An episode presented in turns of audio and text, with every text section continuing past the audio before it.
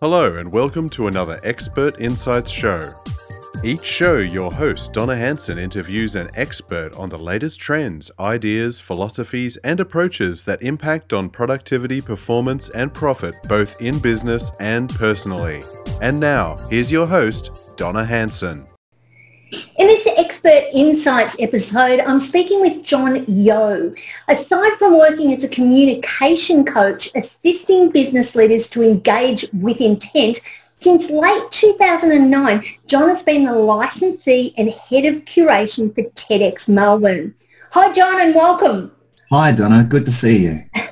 I'm looking forward to finding out more about engaging with intent and particularly about your involvement uh, with TEDx in Melbourne.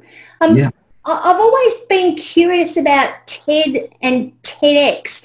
Now, for the uninitiated, what's TED and what's the difference between TED and TEDx? Sure. Yeah, it's, it's a good question and a, a, relatively common one. TED began as a conference in 1984.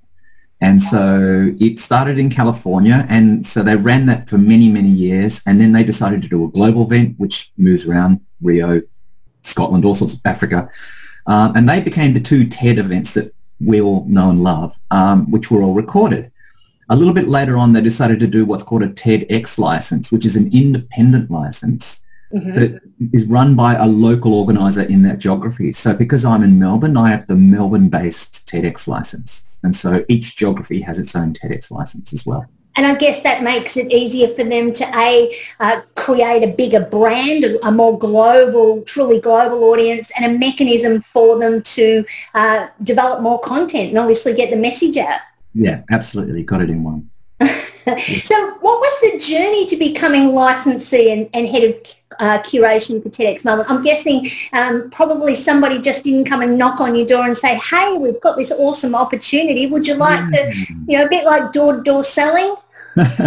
Look, the, I mean, there still is an application process, but um, effectively back then, TED, well, the, that type of community, the future-focused, optimistic, you know, proactive type communities was a bit of a rarity back then in 2009, and so it became my tribe. And so while I wasn't the founding licensee, I was part of the team that began the organization. And she had to decide in 2009 whether she was going to run the next TEDx Melbourne or organize her wedding. So um, it kind of landed on my lap. I didn't want the community to die, and it's just sort of the rest of the say is history.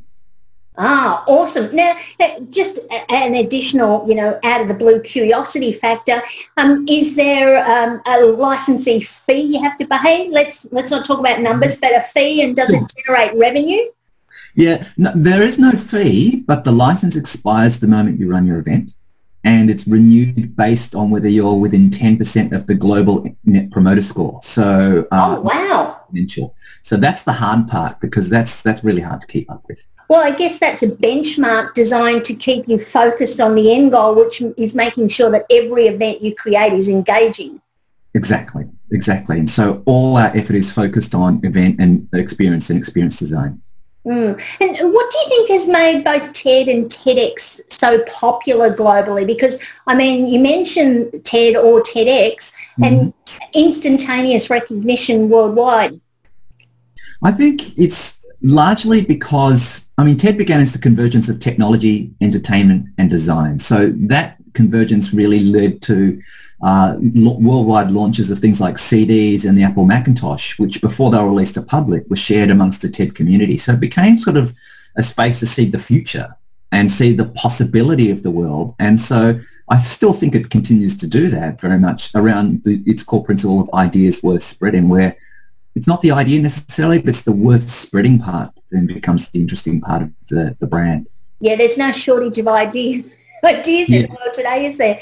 Um, yeah. So did the the uh, establishment of the TEDx brand, did that change the dynamic of the content that uh, was involved in TED? Like, is it is it straight line that it must be technology, ed- education, entertainment, design?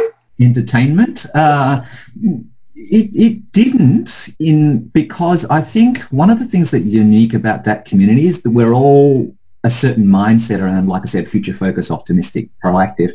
And so it just became a bit of a groundswell, an on the ground community run by the community, owned by the community, shared by the community. And I think that was its power. It was able to bring the power of that community together and still capture and cultivate those ideas and inspirations.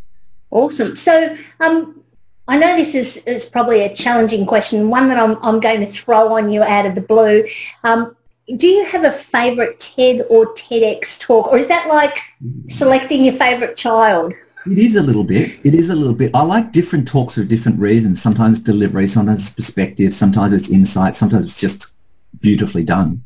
Yep. Uh, but I think one of the smartest ones that cul- culminates all that is a one by Derek Sivers called Weird or Just Different. And the beauty of it, it's only two and a half minutes. Oh, wow. Is, yeah. is that unusual for a TEDx? Because uh, do you know what? What's the time frame you're normally giving? Yeah. So historically, they've been up to 18 minutes. Uh, that was back, you know, way back when. Um, today, the average TED talks about nine. So t- two and a half still short, but I think the attention spans of the community is definitely getting shorter. Yep. And so the talks are sort of reflecting that. Okay, so um, uh, I know there's a whole lot of other questions I want to ask as well, but I'm going to ask mm-hmm. one final question about the, the TED element. Um, do people uh, like spend a lot of time um, working on their ideas and, and refining their ideas, or is it one of those things where people say, I'm going to do a TED talk and off they go? Well, I've, i think different organisers approach it slightly differently, but I think in the main, it's start that, that quality expectation is starting to go up. And so for me, I will personally work with a speaker anywhere between eight and 27 hours with them to wow. get there, right? uh, plus practice, which you know can probably be you know anywhere between 50 and 150 hours. All for that tiny little bit of time. It's like rehearsing for a, a theatre play or a, a, TV show, I guess, isn't it? Totally. It, look, it's not unlike the Olympics. I mean, if you're doing the 100 metre dash, that's literally nine seconds of your life that you might spend four to eight years preparing for. And, you know, a TED Talk kind of, I would approach it the same way. It's a great opportunity. Absolutely. Fantastic. So I'm, I'm sensing based upon you know your other work that uh, there's a bit of a link between TED, TEDx and your work as a communication coach for leaders. So you touched on that there with the coaching of, uh, of potential or of people who are presenting for TED, for TED and TEDx. Um, what does engaging with intent mean for you and, and why does it matter? Engaging with intent is really around the impression underneath the idea you have. So in my world, there's three sort of core pillars in terms of communication. There's the content you, you share. And a lot of people say content is king. And I would say, well, content is kind of minimum now because content's everywhere. And so you've got really have to have good content before it starts so you can stand out. Uh, context, which can be things like the nature of your interaction, uh, the time of day even can be really important or, or, or the nature of that interaction. And then the intent is really around, well, what is your belief or purpose for that relationship? And you know, do they trust your intent? You know, have you built that trust and rapport? Because if they don't trust you, then it doesn't matter what comes out of your mouth. And I think a lot of people just kind of go to their social media or, or marketing, just stand at the top of the building with their mega, megaphone and yell their message out, expect the hordes to come running in.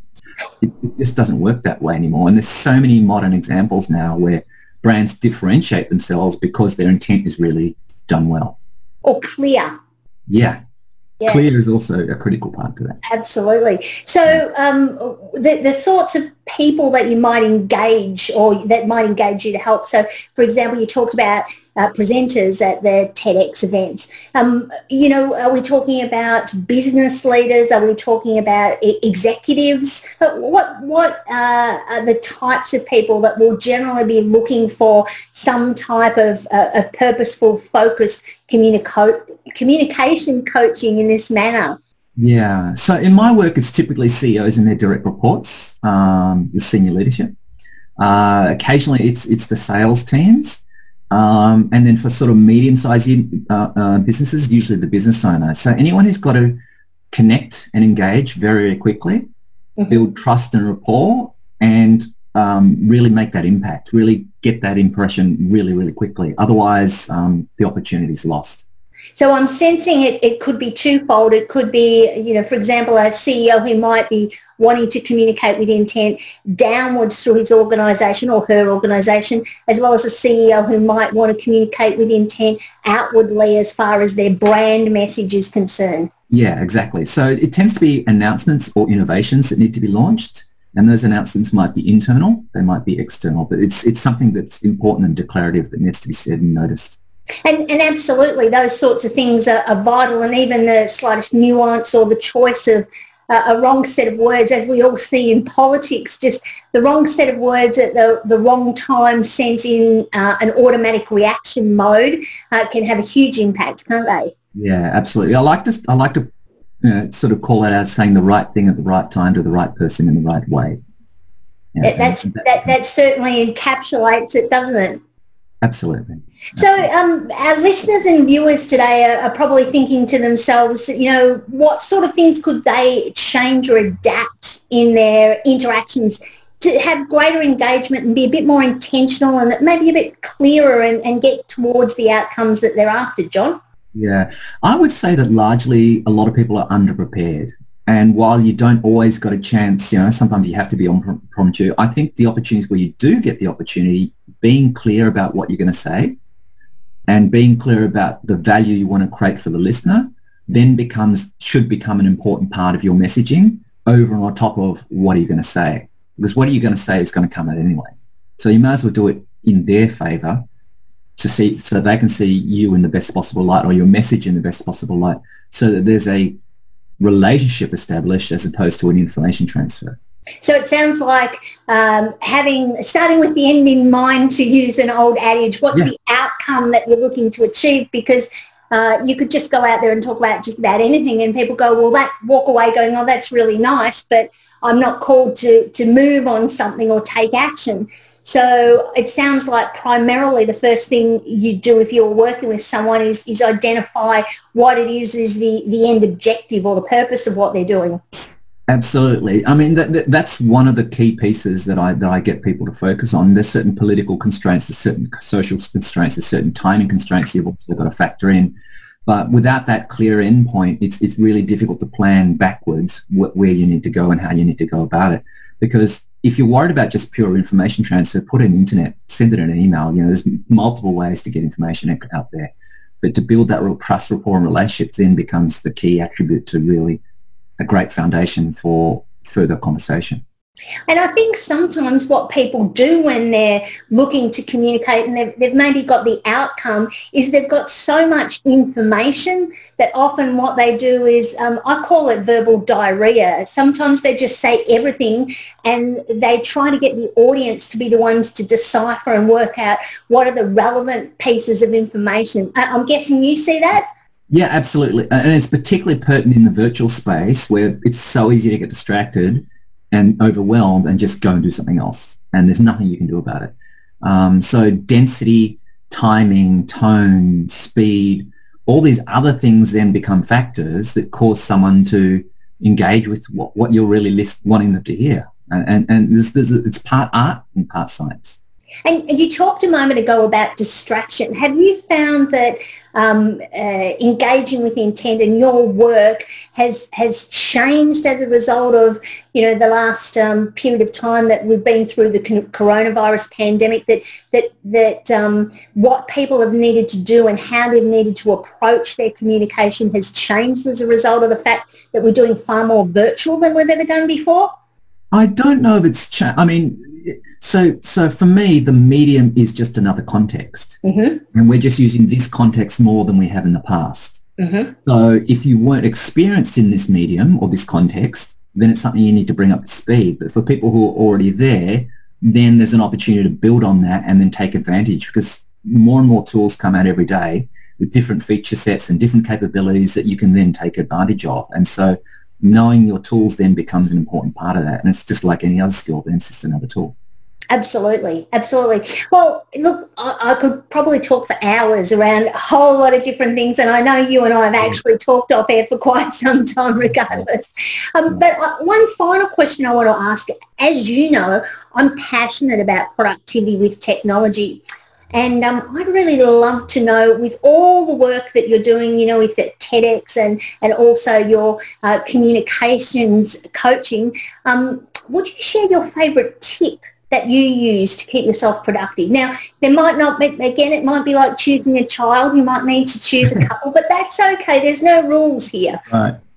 I think the single, and this comes back to focus again, and it's quite an analog one because I used to type this up, but I, I don't anymore. I actually have it on and literally have a post-it note. Top six. Hardcore, but basic, you know. Top six things. Stack ranked from one to six. Write it every night get up in the morning, start with number one and don't do anything else until number one's done, then start on number two, etc. This allows you focus. There's no pop-ups. There's no distractions. There's clarity when you get up. You don't have to think in the morning because thinking is one of the most time-consuming and energy-consuming efforts that you have. And, you know, just do it every night. That's, I mean, that's me probably the single biggest focus. And then I, you, you, know me, I have lots of tech plays and te- technology things being a tech person myself that I like to sort of tweak and play with as well. Yeah, I, I think um, I'm very much into that too, the tactile nature of, of something, plus the visual thing with the post-it note is it's, it's there, and uh, the sense of clarity you get, you know, by scratching one off or ticking the box or whatever it is that's your mechanism to mark off something has been done. And, you know, like you said, analog stuff, I think often what, what we're looking for, what people are looking for now are the next thing that's going to solve the problem. But we, realistically, I believe we've already got everything we need to be successful right now. We don't need something else. It's just a matter of putting all the pieces together uh, to achieve the outcome that you need to achieve or want to achieve. Yeah, absolutely. Absolutely. And simplicity is almost always the best. Absolutely. Spot on there. Now, John, um, if our listeners or viewers want to get in touch with you to explore how you can help or perhaps they're mm. curious about TEDx or TED, regardless of where they are in the world. Maybe they want to attend an event. Where should they go? So for, for the TED related stuff is TEDxmelbourne, one word, dot mm-hmm. com. Of course, it's one word. Um, for, my, for my work, it's, I have a website and then I, I, I'm actually quite active on LinkedIn. So feel free to kind of look at my stuff on LinkedIn. Uh, if you do connect, just put a little note though, because I find that the people who don't tend to be wanting to sell me something and I, by, by a general rule I don't accept them anymore because I just get sold too much. So just put a little note. More than happy to have a conversation. Uh, and I have some articles there as well which might help. Wonderful. Yeah, look, I'm the same with LinkedIn too. I figure if you can push the button to send me a link, you can afford to type a few more keystrokes to tell me how you found me or, um, you know, that we know somebody jointly. Because even something like that can make the connection a little bit more um, uh, comfortable than, than just, uh, I want to join your network. Yeah, and it, it's clarifying the intent again. I understand the nature of our interaction and the nature of, of the value that we want to create for each other. And that's what LinkedIn's all about, I think. Awesome. Well, John, thanks so very much for your time today and for your insights on TEDx and for engaging with intent.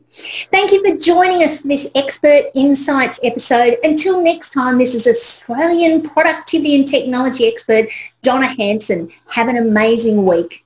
Thanks for listening to this edition of the Expert Insights Show. If you've enjoyed the show, why not subscribe via the podcast page on www.donnahanson.com.au or through iTunes, Google Play, TuneIn, or Stitcher. Until next time, as Donna says, don't forget to work smarter and not harder with technology.